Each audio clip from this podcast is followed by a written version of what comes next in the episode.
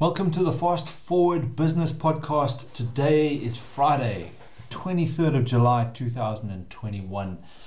And gee, have I got a subject for you today.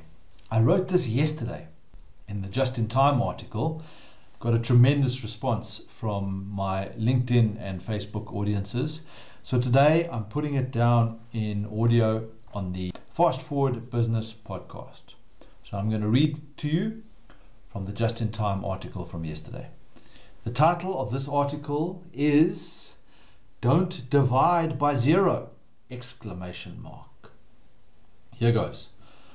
Podcasting is the best invention since sliced bread.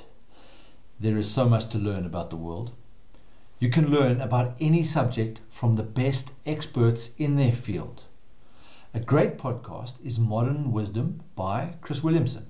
Chris has conversations with a whole range of interesting people and publishes three times a week.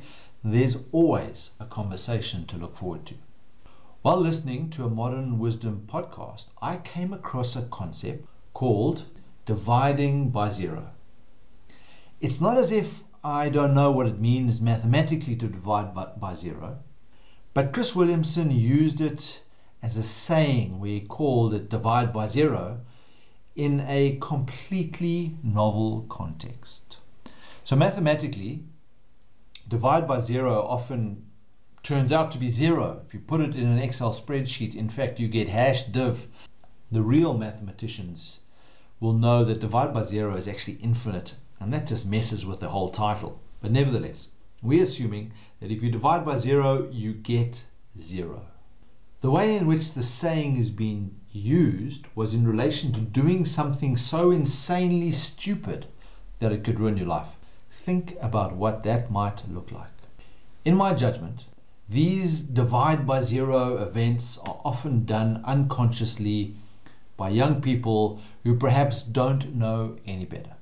I was that young punk who didn't know any better. However, dividing by zero is not only reserved for the young and stupid.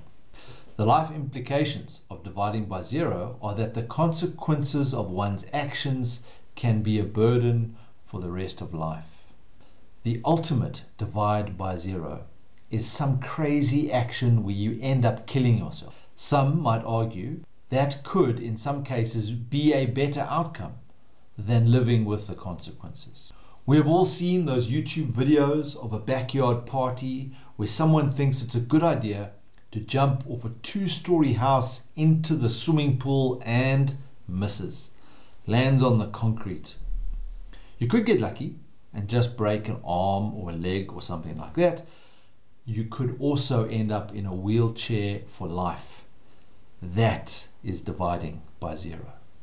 A one night fling of drunken, unprotected sex in the back seat of your dad's Merc. One of your swimmers gets past the goalkeeper. What then? Sure, you can argue that having a child at a young age is not something that will ruin your life. It may, in fact, bring fantastic joy. But think of the path not traveled because of that divide by zero moment. Divide by zero moments often coincide with other events namely drinking and showing off. You might call such an event an ego moment.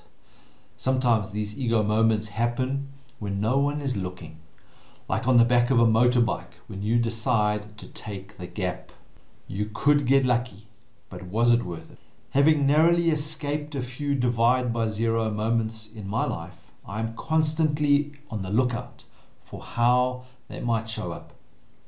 The message here is to be aware of how and when these divide by zero moments show up, and then make a good choice in the moment. Thank you for listening. We will see you on the far post.